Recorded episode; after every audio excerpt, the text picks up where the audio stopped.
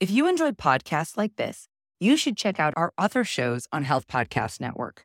For example, Better with Dr. Erica, hosted by Dr. Erica, provides support and guidance in navigating stress related challenges to transform your relationship to self care. Each episode arms you with the tools needed to be better, do better, and live better. There was an incredible episode that you should check out called Touch and Connections as Tools for Healing and Better Mental Health. In this episode, her guest breaks down ways to use physical touch as a form of healing for trauma and grief. Check out Better with Dr. Erica on your favorite podcast platform or visit healthpodcastnetwork.com.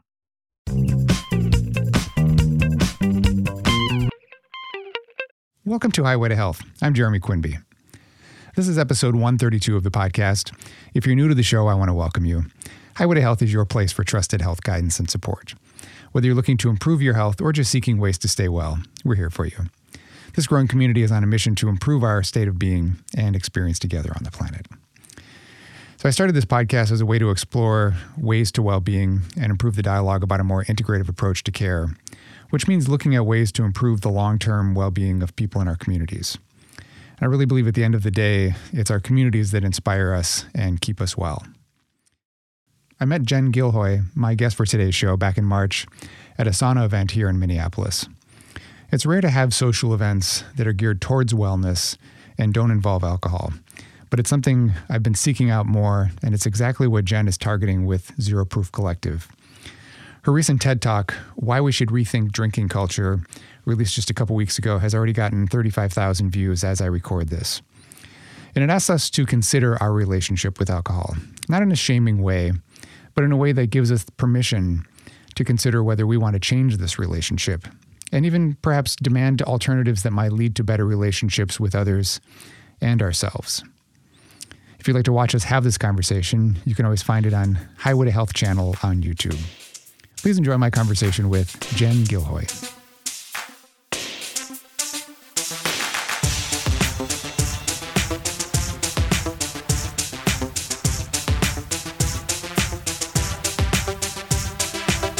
What is your background, you know, prior to kind of getting into work around NA culture? Yeah, my background really starts um, in marketing. So 20 plus years in the Twin Cities area of marketing and communications and a lot of events. And what I noticed with events, I was with the American Institute of Architects for 10 years, and we hosted a lot of events and celebrations. and that was, um, you know, at a point in my life where I was drinking, and it just was very central. And I've always noticed that. Um, and then once I left corporate America, I kind of, you know, I took this entrepreneurial path and the events um, are still, you know, the same. Anytime I would go anywhere, I would always have the experience of being welcomed with a drink in hand. You know, the first thing you do is go to a bar, check in, you know, cash in your drink ticket. So yeah. it's just the the sur- being surrounded by alcohol in literally every workspace um, has just been part of something I've really noticed. And actually, my work right now is in that space to kind of bring awareness to it. Yeah. Yeah, it's it's interesting. Since we had this conversation in the in the sauna um, with with the group, it, it, I I've been thinking a little bit more about it, and I've and I've had a, quite a few things go on in the last few years with people around me and drinking. I had a friend who had oral cancer mm. issue. My wife has had a lot of just doesn't have probably has like a, a, very adverse reaction to alcohol compared to most people. Um, so you know that has kind of limited, or she's pretty much not drinking anymore. Like she'll have one once in a while, um, but you know I, I think what what I started going back through after we had our conversation was thinking about you know my my history of drinking and kind of where it started. I, I, really wasn't like I wasn't an early drinker. I was it was sort of banned in high school if you were going to play sports. Like they mm-hmm. made it, they took it very seriously, and kids were getting kicked off of teams and stuff. So I didn't really start till I was in college, and I was always kind of I was never like a blackout drinker, or you know I I, I also felt like I had a pretty high tolerance, which can be dangerous. I know now, that now, that I know the science of this stuff. Um, and then, you know, I was I was a musician through most of my 20s, so I spent a lot of time, as you're saying, like drink tickets were basically payment. You know, and just thinking about how how alcohol has been used in my life for dis- these different kinds of things. And then, you know, I was kind of a, you know, poor musician for a good chunk of time. So I didn't have a lot of money to drink on, you know, outside of going out, which was probably, you know, a, a nice safety net that I didn't realize I had.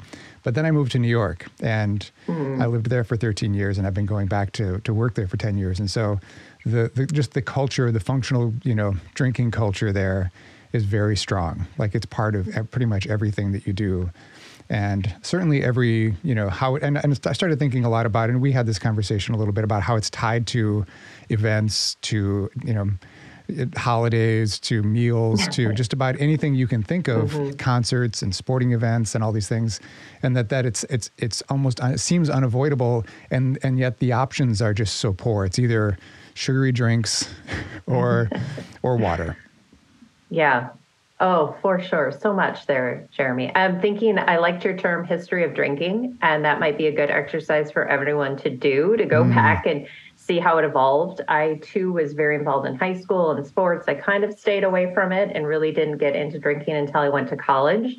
And on college campuses nowadays, there are things that are happening that are there's still the binge drinking is still continuing and then as you go into corporate um, the expectations or in the workplace are all still there so going through a history of like what your drinking patterns have been how you noticed when you use it and what um, you know what situations it's gotten you into has it been good or bad like really questioning yeah. that might be an interesting exercise for reader or for listeners to to go through yeah and and since we had, you know, this since I think you you mentioned the Huberman podcast that came out last yes. fall. So I, I, had to go back and listen to it, and I think I mm. may have listened to it, um, but just going back and listening to it, you know, in preparation for this conversation, I, I there's so much in there because basically he's kind of going through a number of things, trying to parse out. I mean, he's not a drinker.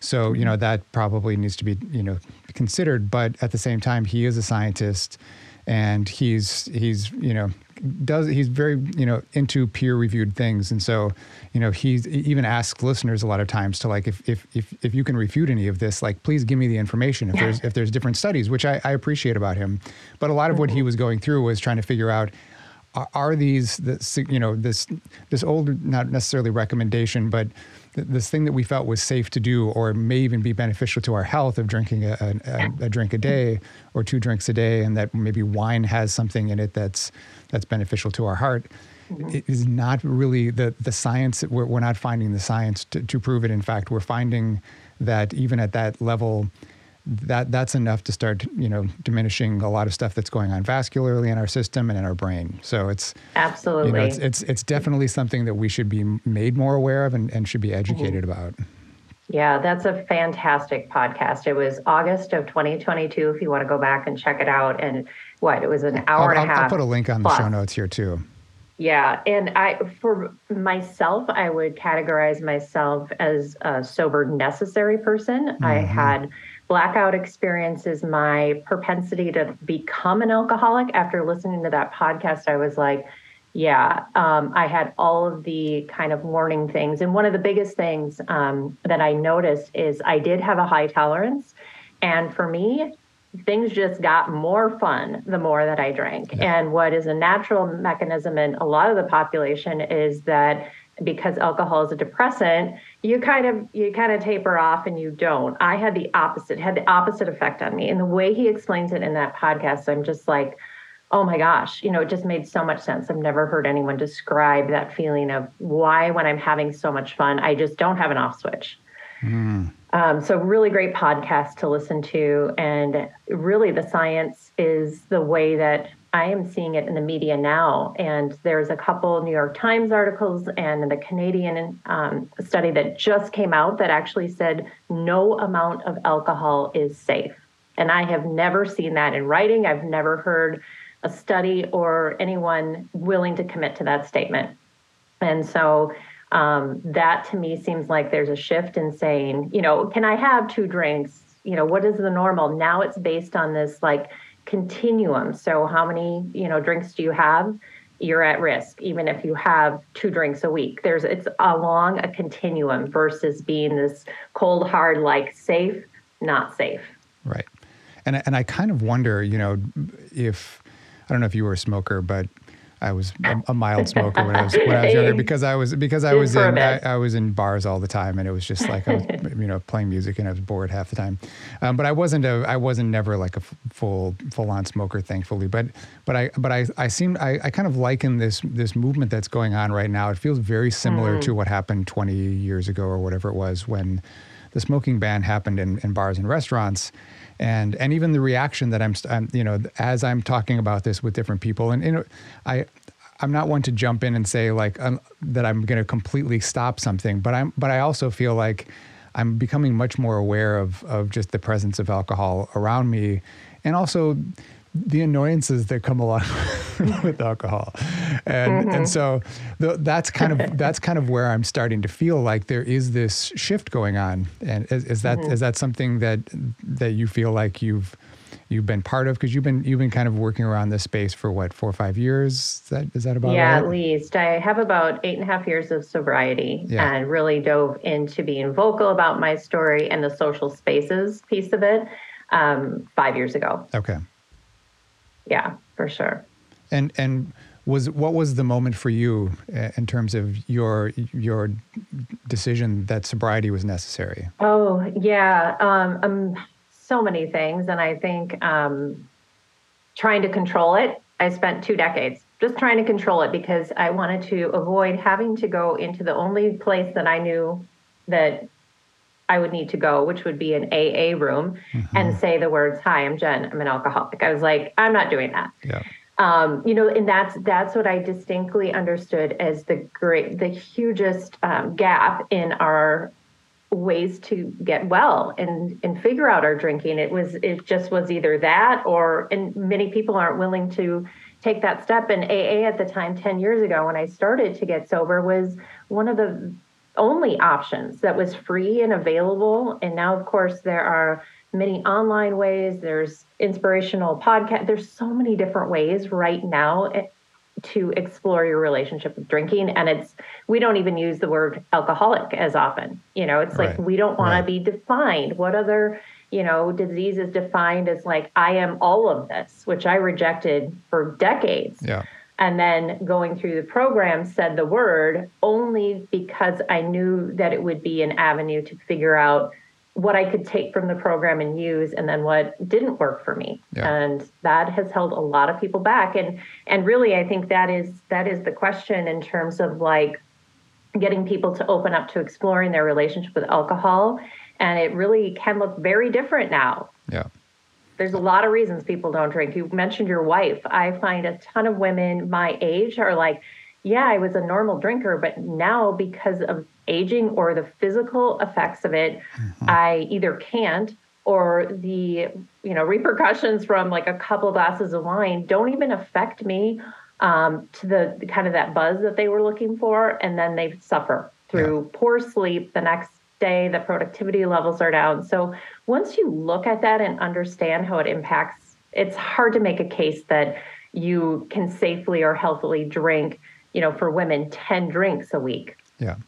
And it's interesting that you say productivity because I think where a lot of drinking stems from is this is this like sense that we need to like push so hard all day long mm. and there there isn't really an off switch to that except for alcohol and we you know we we we don't we don't have a lot of other things that we're we're able to use. We know maybe al- um, exercise might be one of the things mm-hmm. that that we can replace, but I've also seen studies that that say that people who are extreme exercisers also tend to be yes. extreme drinkers you know so it it, yes. it, it sort of says something about what's going on in the brain you know that that, that, that that's triggering all these kinds of things and it gets back to the sort of mental emotional part of of what drinking is really about yeah, I love that we're going here because the mantra, you know, work hard, play hard, always applied to me. And yeah. I would, I've been an avid person, like working out has been such a core thing of my life. I've done that forever. And so when I started abusing alcohol, what I used to do is wake up, you know, the next morning hungover and be like, well, if I can get on that spin bike and work out for an hour, if I can go on a six mile run, I can reset my body. Like yeah. the night before never happened and you know that somehow being you know younger and that was my mindset to kind of prove to myself that i didn't have a problem mm-hmm. and yet you know if i worked out at the end of the day for example i would go right into drinking. It was like, oh my God, I made it through the day, made it through my work day, Yep. um, made it through my workout. Now I get this reward. Right. And that I think is so common um, for so many individuals. And it keeps you in the cycle of saying, I don't have a problem. I can show up at work. I can, you know, be with my kids. But for me, that all fell apart at age 40. Just all the pressures and the elevation of like how much I was drinking. It just was not sustainable. Yeah, and and that re- that reward cycle that you're talking about, I think, is a big part of. I mean, it's it's a big part of a lot of abuses. I, have you read that um, that Russell Brand book, Freedom from Addiction, by any chance? Uh, I know my husband has it. Yes. So it's it's it's an interesting book. One of my clients recommended. He has a number of had a number of addictions, um, and you know was telling me this is a really good book to understand not just drug addictions, but mm. but but the the addictive nature of our culture. And I found it I found it fascinating and funny because he's you know he's using he's he's using the ten step program as sort of like the mm. the structure for it, but then he changes the wording of the ten step program so that it's like mm-hmm. you know it, so that it's funny basically. But but he also goes very deep into like all the things that were his problems and some of the and some of the things that he talks about were you know the hard drugs in some ways were easier to quit than mm-hmm. alcohol or food or sex or things that become, you know, they they they feel like very normal parts of our culture and and they're they're present in everything. Where hard drugs, you have to mm-hmm. make, you know, you have to do some work mm-hmm. to sort of to to get them. So that was I, I just yeah. thought that was kind of an interesting thing. But he really goes into like you know our addiction to technology and to status and to just all these different pieces that once mm-hmm. you look at it and you and you mm-hmm. and you're present to like the social media culture and the way that we sort of are marketed to, you're like, oh my God, we're just yeah. we're, we're, we're pawns in all these things. Right. Well, and it, I want to get back to the comment you had earlier about cigarettes um, smoking in the bans and like parallels to what we see with alcohol. And I think that that is true. Um, both my partner um, Zero in Zero Proof Collective, Kate Faulkner, and I have talked about that at length, and I've seen it come out in many places that um, this will be the norm at some point in the future, where alcohol use and abuse will be looked at as you know cigarettes were. Mm-hmm. And you know the data is just starting to shift, and people are you know understanding the science behind it. And it's one of those things in our culture that people hold so near and dear. Um, you know, cigarette smoking could be something you w- would do in a group in a bar setting, but alcohol is just so more pervasive and so more accepted that people are literally holding on to it. I say in my my TED talk, which we'll get to, but I was like, no, please don't take it away. I mean, it's how I celebrate, relax, right. unwind. It is my it's been my go was my go-to forever. Right. So that's hard. That's hard to uncouple from your daily life and really take an honest look at it. Yeah. And and that and it seems like that is kind of your mission though is to figure out you know what this transitional piece is. Is that is that kind of what Zero, mm. Zero Proof Collective is? Yes. So we are at the intersection now. So what is this? March 2023 of having you know wanting to say in our social spaces that we want non-alcoholic options. Mm-hmm started saying that years and years ago. Five years ago, I was like, why can't I get a decent non alcoholic beverage in this place that's not a soda or a water? Yeah. Well, fast forward to now, where we've had this convergence of the beverages and the makers being so interesting, you know, profile flavors, like an entire experience that's not trying to mimic what alcohol was, but right. rather be a completely separate experience that is so interesting that people are now they used to ask me you know why aren't you drinking in a social setting now with an elevated non-alcoholic beverage they're asking what are you drinking and can right. i drink that i'd like to try that What yeah. is it so the curiosity factor like that is kind of where i feel like we're at in terms of like a tipping point in terms of now we actually have the tactical products to get into people's hands right. to make that transition in a social space which social spaces are the downfall of so many people that have worked so hard on their recovery journey, me included. Um, you know, relapses and returns to use happen because of the um, experiences we have in our social spaces. Right.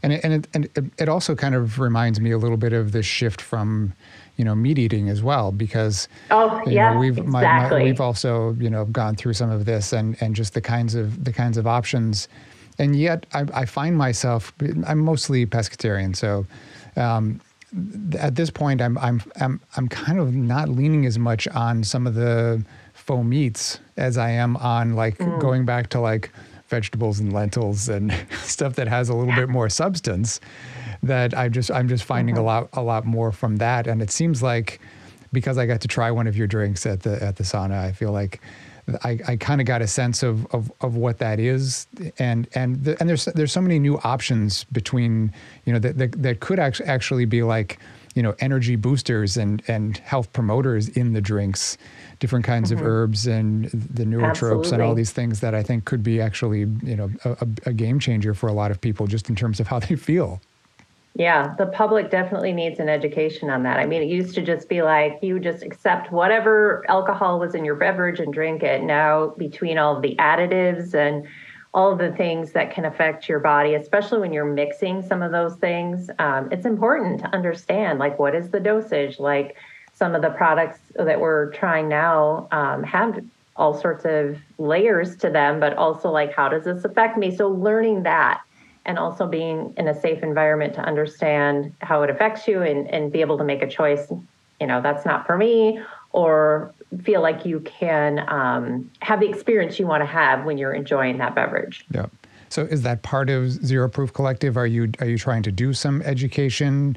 Are you, yes. are you bringing this in? And because because I, yeah. I have I've been I've you know I've been exploring them just as in, in supplemental form with like the adaptogens and mm-hmm. and you know different kind of botanics like the what is it rhodiola that mm-hmm. can be mm-hmm. that can have that sort of you know relaxation effect and you know and, and kombucha just as it almost tastes like an, an alcoholic beverage if it's served in a, right. the, the, right glass it's kind of it, yeah. I kind of enjoy it yeah, um, education is definitely at the forefront. So Zero Proof Collective was we founded it in May of last year, so 2022, and we bring industry leaders who care about the non-alcoholic beverage space together to talk about where do we need to collaborate, where do we need to bring awareness to the non-alcoholic movement. And one of the first things you know that we've um, started doing is kind of tiering like what does a non-alcoholic offering look like in a restaurant? Because the biggest feedback we get is oh yeah my my favorite restaurant has a non-alcoholic menu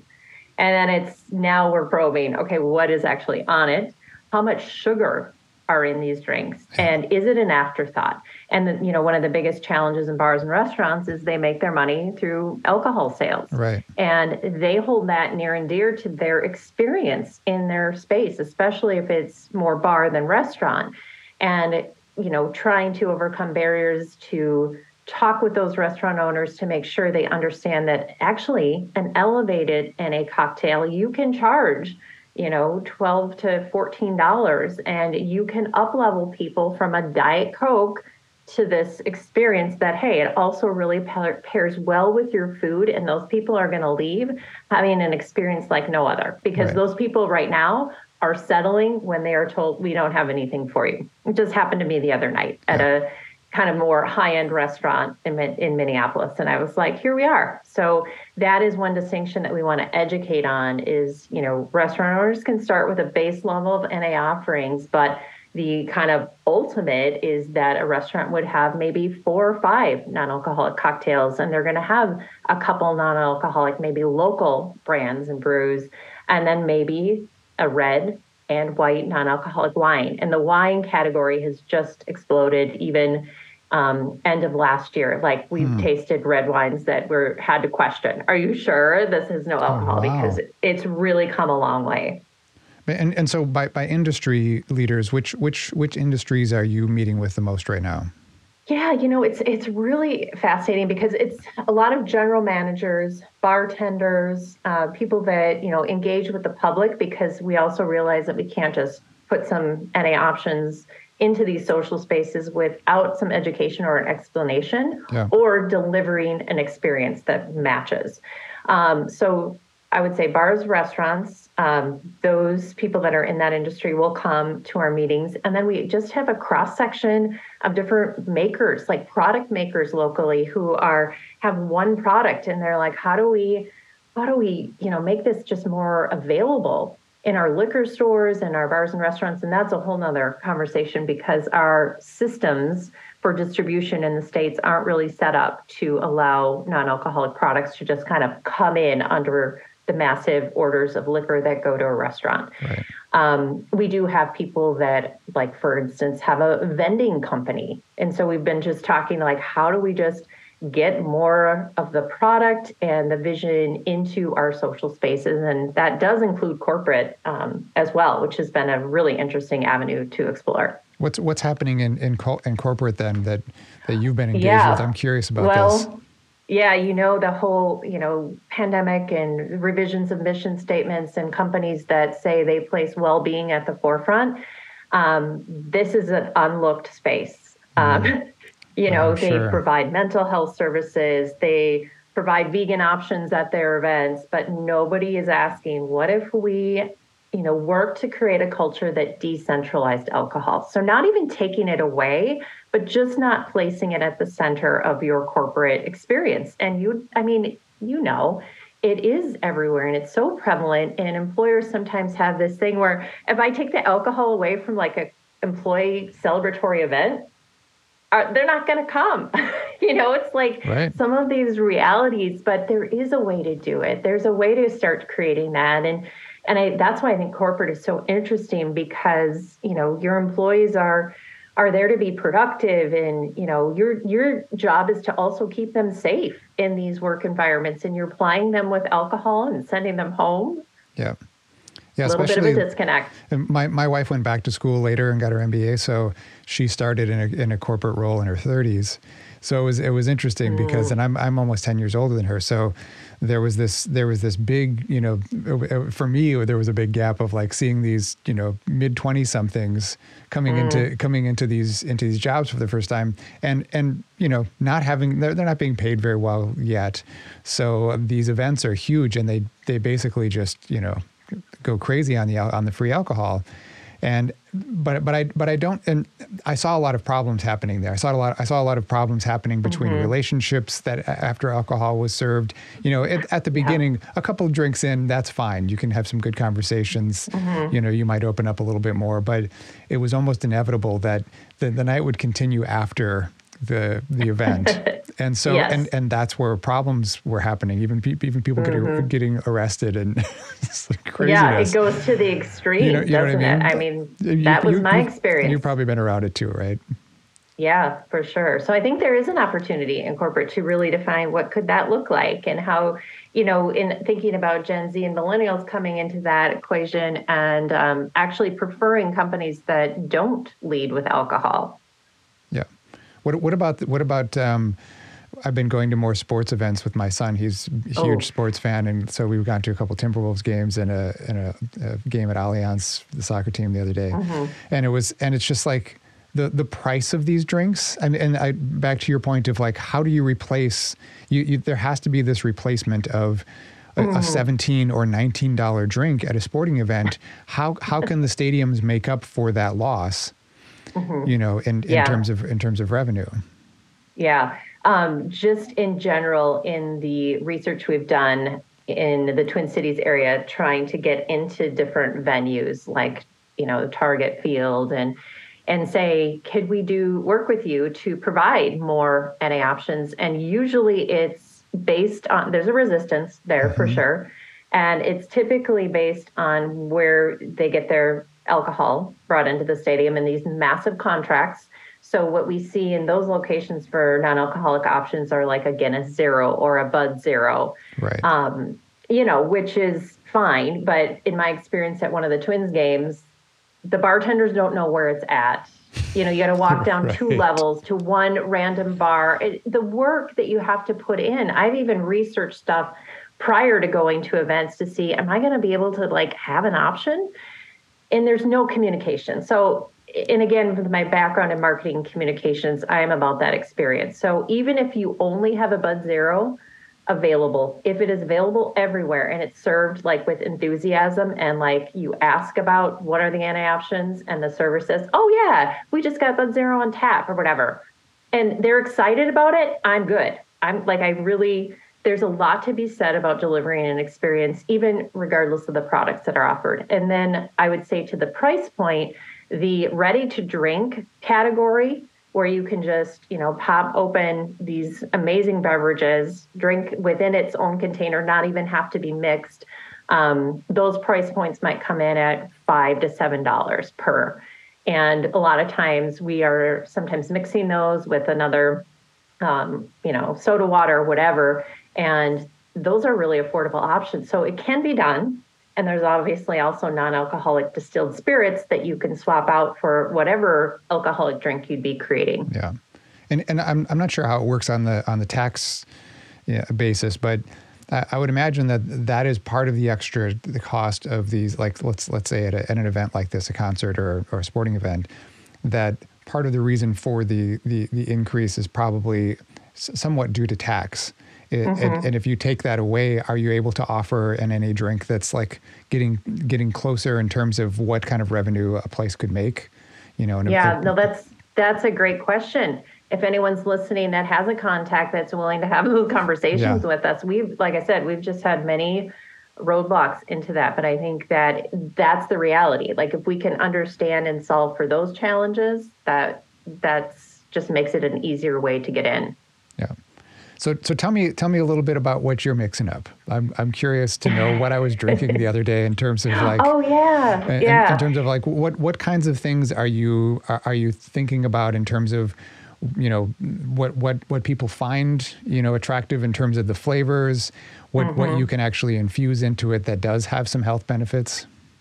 Yeah, for sure. So, as mentioned, my partner in Zero Proof Collective, Kate, has an amazing background and understands the science and the flavor palette. So, what we have found as a huge success is we worked with a local restaurant here who is really focused on quality of food. And we worked directly with the executive chef. So, as we were creating what those non alcoholic beverages would be on their permanent NA menu, there were things like tea infusions and one of the biggest challenges was creating what we call like the viscosity of a mm-hmm. drink so a lot of times non-alcoholic beverages can feel watered down right. and you maybe don't get like the warmth when you drink it you don't and but when you start looking at how you can actually make those sort of you know experiential things happen from a flavor perspective from a texture that makes it interesting so, you know, we we currently as Zero Proof Collective don't have a product, but we are working with all the members of our community to put their product forward. For example, there's um, a tea person that we have in our community that was a great fit for this restaurant. So all of his teas are part of the base of the non-alcoholic beverages on the yeah. menu. It's just yeah. like a beautiful thing. So it's like we're pulling together local resources, providing a really quality menu. And then, hey, by the way, we're also driving our audience who cares about these experiences. We're going to drive them to your restaurant and bar. We're going to tell them that you're going to deliver an amazing experience. And we've trained staff. They understand that they can up level someone from a Diet Coke into this, you know, elevated cocktail. Feels great for them. They get the revenue and we all actually are getting the data from that restaurant um, modeling. I mean, we really launched that menu early January, so we have three months of data showing how they've been able to transition some of the, that you know three dollar NA into something that's more profitable. Right. And, and I imagine aesthetic is also another aspect oh, of this, right? I mean, yes. the, the stemware, the things that you put into the into the glasses. I, I have some good friends from Belgium, and so every every mm. beer has a different you know shaped glass because it has to do yes. with the temperature they want to keep it at and all those kinds of things but it, it, also just like there's a feel to it sometimes for whatever reason the way it fits in your hand feels like the mm-hmm. right kind of beverage for you so i'm sure that's Absolutely. another piece of it well take the sauna experience i mean you're really looking for something refreshing um, and so like citrus is part of what i bring to sauna experiences just because you're looking for something you know in that in that space. And we, you know, change out our drinks seasonally. The things that we experiment with um, pair really well with what we're suggesting. Mm. So it's been really fun to experiment and then also be in spaces where alcohol is typically offered and then, you know, put this option in front of them and see and have the conversation with people in terms of what it is because if we can't describe what we want in a beverage it's really hard to ask a server to provide that or tell your favorite restaurant here's actually what i'd like to see. Yeah so so getting getting onto your ted talk that's coming out uh, we were hoping it was going to drop before, I, before yes, today I'm but hopeful. but soon. but but i think you know because I'm present to a lot of, I, because I work in an integrative health field and I'm present to a lot of different kinds of health challenges, alcohol tends to come up a lot. And mm. there's a real spectrum of, of alcohol disorders, you know, as we might say. That, and, and, you know, for some people, it doesn't seem to have a huge effect on them until they're basically presented with, uh, you know a, a, another you know problem or a co-infection that's somehow throwing throwing off their mm. their physiological balance and then it becomes clear that alcohol is working against their their ability to recover so um, is I, I imagine this is going to be something that you're kind of bringing up in the, in this talk a little bit is you know where where to start in terms of addressing you know what what kind of issues you may have or you know what your relationship with alcohol is? Is that kind of what what this is about? Yeah.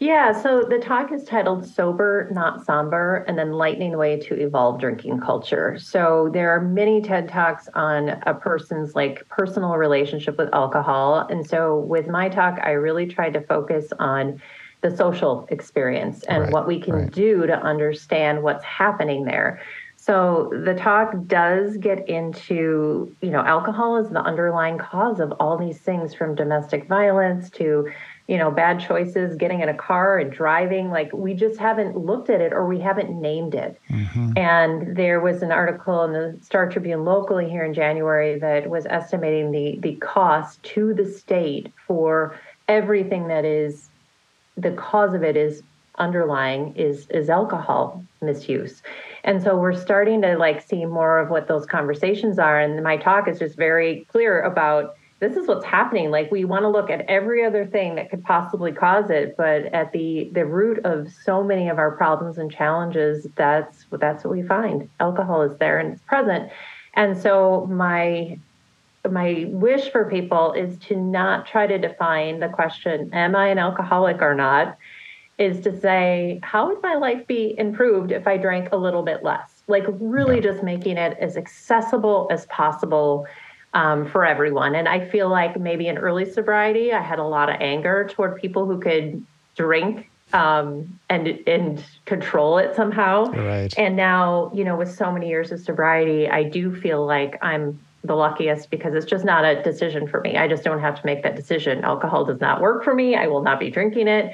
But for those that are, you know, experimenting with it, it can be very hard if you're going into it to answer that question.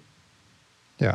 Yeah. No, I, I think that's that's an amazing way to look at it. I, I do the same kind of thing with a lot of different things when I'm working with people who are struggling to. Usually, there's there's a healing process going on, whether it's recovering from you know, COVID, which I've been doing a lot of work with, to different kinds mm. of you know physical orthopedic injuries, um, and the, the, there's there's one thing that I, I think tends to work for most people, which is to start thinking about making a 10 or 15 percent change. Like, mm, I, I, actually yeah. think I actually think that we do really well within that kind of shift. Mm-hmm. Whereas, you know, taking something away from somebody, whether it's alcohol or sugar or pasta or whatever it is, it doesn't it, work long it's, term. It's, it's, not going to work. And even some, even sometimes just uh, you know adding something that percentage. I, I, I, mm. work with a lot of people who are sleep challenged, and that's a huge that's a huge piece of healing. A lot of times is to get that that necessary amount of sleep.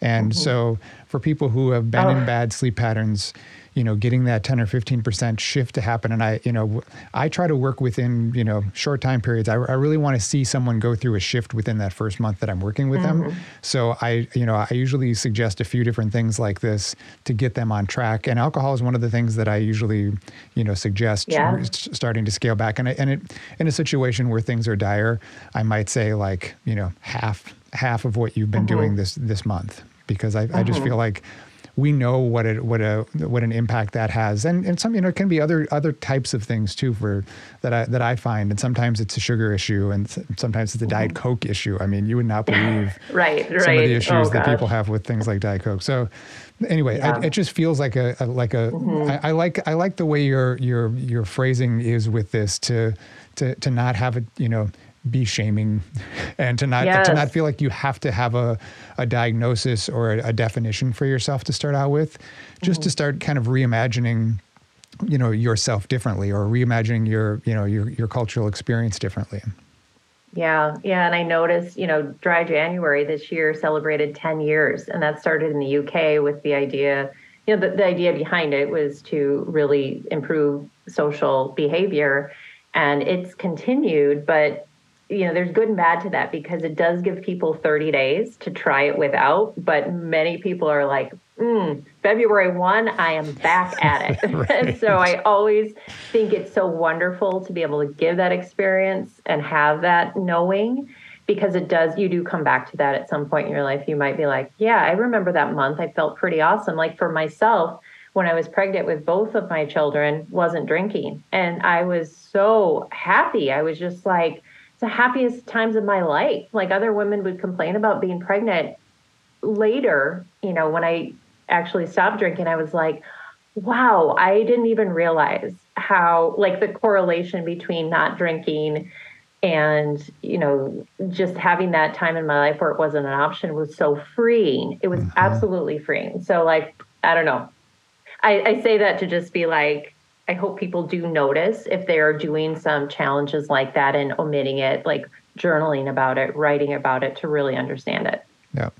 And and it's it's I always I always think it's interesting. I've talked about this on the podcast before, but I would say my alcohol use actually increased as I became a parent you know oh, like yeah. and and and it's but it's it's a it's a serious thing to consider i think because yeah. you know mm-hmm. i don't mean to laugh but. No, but you know i mean you, you've been there uh-huh. so there there is this there is this period of time where you just you don't especially when your kids are small you you you don't you don't get any sort of breaks until you finally get someone to bed and it's like the a lot of times it's the first thing that you that you do i mean my wife and i would just sit down and have a have a glass of wine or something that was like a very common thing to do and then a lot of times we'd finish that that bottle of wine right yes. i mean and that right. and that becomes that becomes sort of like the the pattern though and that's that that's where it starts mm-hmm. to get dangerous is you you need to have some other way of enjoying your your time mm-hmm. together and a lot of times it is the ritual of sitting down together and doing something like this and have, having that so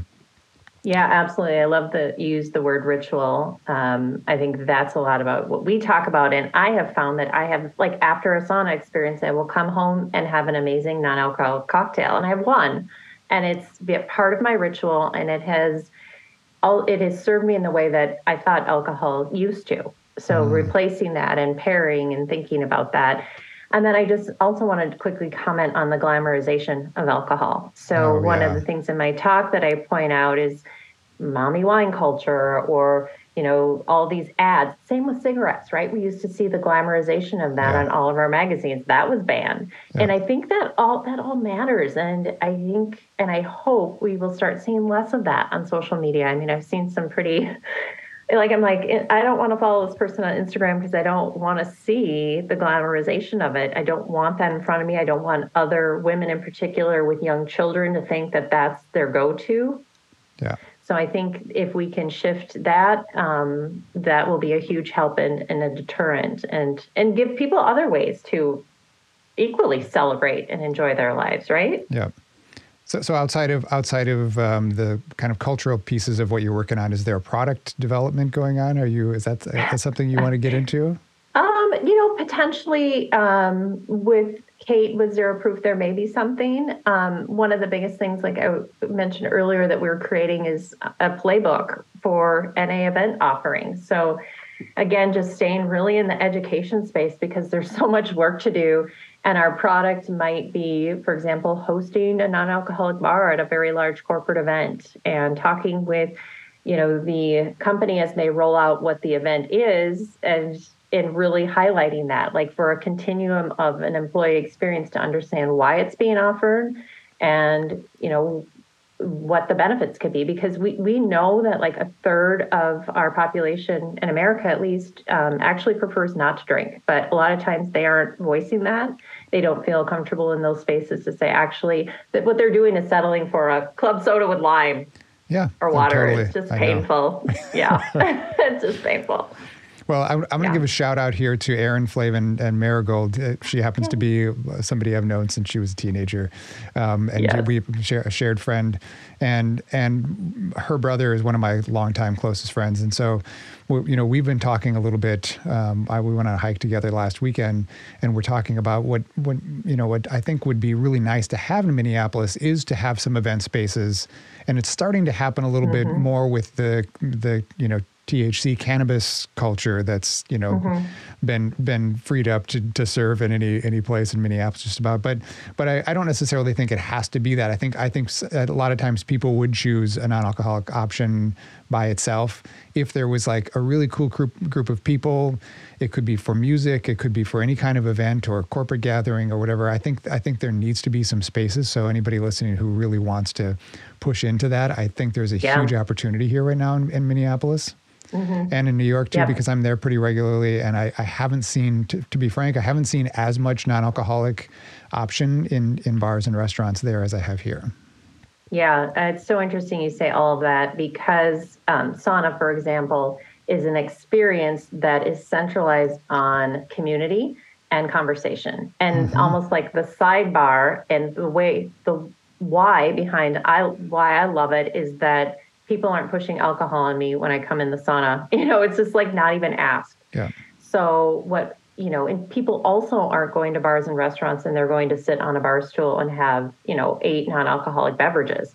So recognizing that bringing NA into our culture is going to revolve around other activities yeah. that are paired really well with people who choose not to drink. And that that's the way I see it. That's why um, you know, Marigold even we talked about sauna or being able to kind of have a grab and go and a cooler kit ready to bring to your social events. I mean, that's one of the things in my talk too is just like, you know, bring what you want to drink where you go if you need to. You know, it's yeah.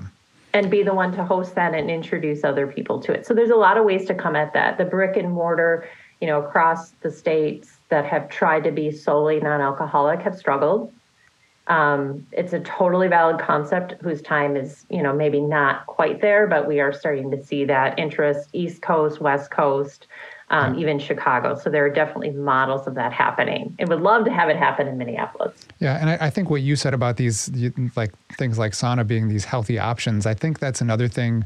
I worked in nutrition for a short period of time, and one of the things that I, I felt like was so crucial for everybody was to think about what they already, you know, had in their in their house that they didn't didn't want to have. So sort of starting mm. from starting from scratch there, but then also getting organized about the things that they did want to have.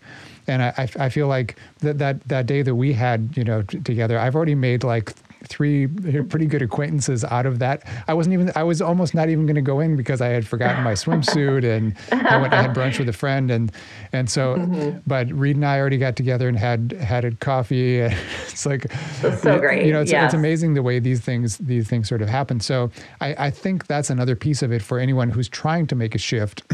Mm-hmm. is to think about what kinds of things that they already like to do that are healthy options that don't that don't include that whether it's like maybe with if you're looking for a date night for you know your you and your partner maybe maybe doing something like a sauna or a hot yoga or a hike or you know look, looking for looking for you know other kinds of events that just don't include that to start out with or maybe there will be more options now you know of, yes. places and and and mm-hmm. is, is that something that you're you're organizing at all in terms of like where people can find good NA options is is that yes. part of your mission we would love to. I mean, I think with this larger restaurant that we partnered with, we had an event. So we put the NA menu together, mm. we did all the things behind the scenes, and then we brought people together to experience it. And it was phenomenal. It was like, you know, 75 people in this cozy space that everyone there had a non alcoholic drink in hand. And you looked around and no one looked like they were somber. I mean, the energy level and the difference of that experience being versus being the only one um, in a space that's drinking non-alcoholic because I that's been my life up to this point. Um, that still felt othering. So to come into a room and an experience where you know everyone is sober and having a great time, it's pretty phenomenal. Yeah. It's like next level. So we want to create more of that. We want to bring that community together, whether it's a bar, restaurant, or event, um, and highlight what that looks like. And to your point, a lot of it could be you know the wellness type activities so there's also the argument of well you know would people pay for a sauna experience well you look at what you pay to go out to the bar with friends right. and have dinner right and then you just shift that over into your sauna and two na drinks and you have an equal investment of you know fun into your evening but it looks different. It looks very different. I mean i, I the one thing I, I felt about that day was that we there was there was kind of an intimacy to the conversations that happened because of the space that we were in mm. together and because there was there wasn't you know dr- drinking going on. And I feel like that's that's another piece that gets missed. I think I think what alcohol tends to do for us is kind of you know overemphasize the ego I felt like some of the things that people mm. were sh- uh, that people were sharing that day we're, we're very different. And I, am used to being in that space. I actually find it very uncomfortable that I can't have these kinds of conversations with people on a regular basis. I guess that's why I started a podcast. Uh, but but but I, it just I, I, feel like there there is a real opportunity for for that to become uh, more of a cultural norm. Absolutely. Most people don't have those experiences. If you are drinking alcohol, you know, you're connecting um, with someone on a level where you're just not being vulnerable. You are actually probably not being your true self. And I'm so used to that. So I appreciate this reminder um, of just being very vulnerable. And like you're going to get the same me the next day. Like I'm going to follow up with you and not be like, oh my God, what do we talk about in sauna or right. whatever? You know, it's like, you just have this level of confidence and like you show up consistently, which is a beautiful thing. And you just feel like you get to know people on a really deep level really quickly without alcohol. Yeah and and and I and I felt that with you, and that's part of the reason I felt like mm-hmm. that was a very easy transition into like let's let's mm-hmm. have this conversation. I've I've been wanting mm-hmm. to to I, I, hadn't met anybody who was so engaged with it at this at this point in this way mm-hmm. and in this kind of thoughtful manner. So I appreciate you coming to share with uh, you know, all of this with us. And you know we'll make sure that people know. Tell tell me where the easiest place for people to kind of follow you, social media wise or or website. Yeah, thank you for saying all that. I too felt a, a connection immediately um, and happy to have this conversation. Uh, you can find um, most of, I would say, two things. Um, my personal brand is jengilhoi.com. So it's J E N G I L H O I.com. And that's my website. Um, and I do have, you know, a sober, not somber Instagram account, which once the TED Talk comes out, a lot of my content around what we're trying to do in the social spaces will be there. And then also zeroproofcollective.com. So we have where you can join the NA movement, which could be on one of two levels as an individual who just wants to know more and get connected into what's happening in the NA scene. And currently it's it's Twin Cities based. Um, but this is a model that could go all around the country. In fact, we've heard that it really doesn't exist anywhere else. Um, and then you could also, if you are a business that has, you know, is a corporate business that wants to host an event, just interested in the business side, you could select that as well. Okay. And, yeah. and and is is that a place where people can find resource as far as you know uh, places where where things can happen that are NA you know related? Are there are there places you recommend for like the best drinks we, or any of that, yeah, that, kind of stuff? We are really starting to get there with our community. So Instagram is um, Zero Proof Collective.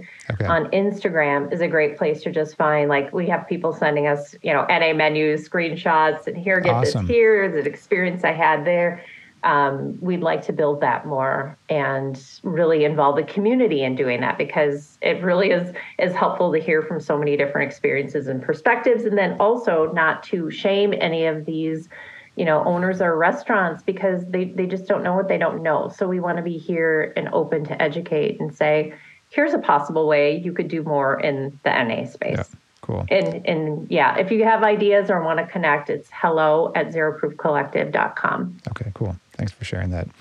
Yeah. All right, Jen, thanks so much. This was fun. We'll have to have a drink soon. Yes, and you know it, will be NA. That's, That's for right. sure. Awesome. Thanks so much. Thank you.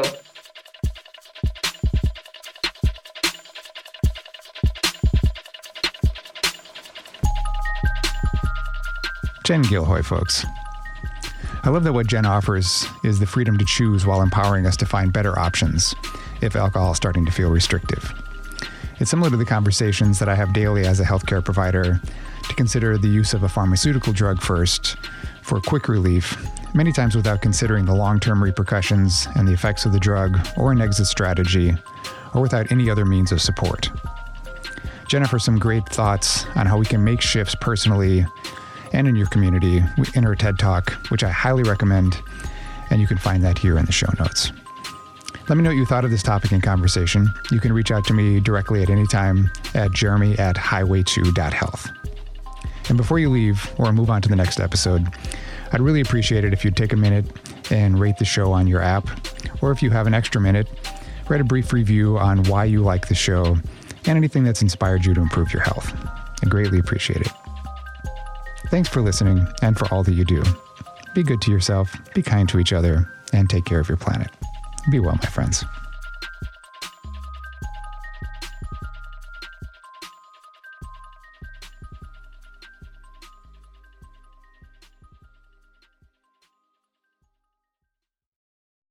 If you enjoyed podcasts like this, you should check out our other shows on Health Podcast Network.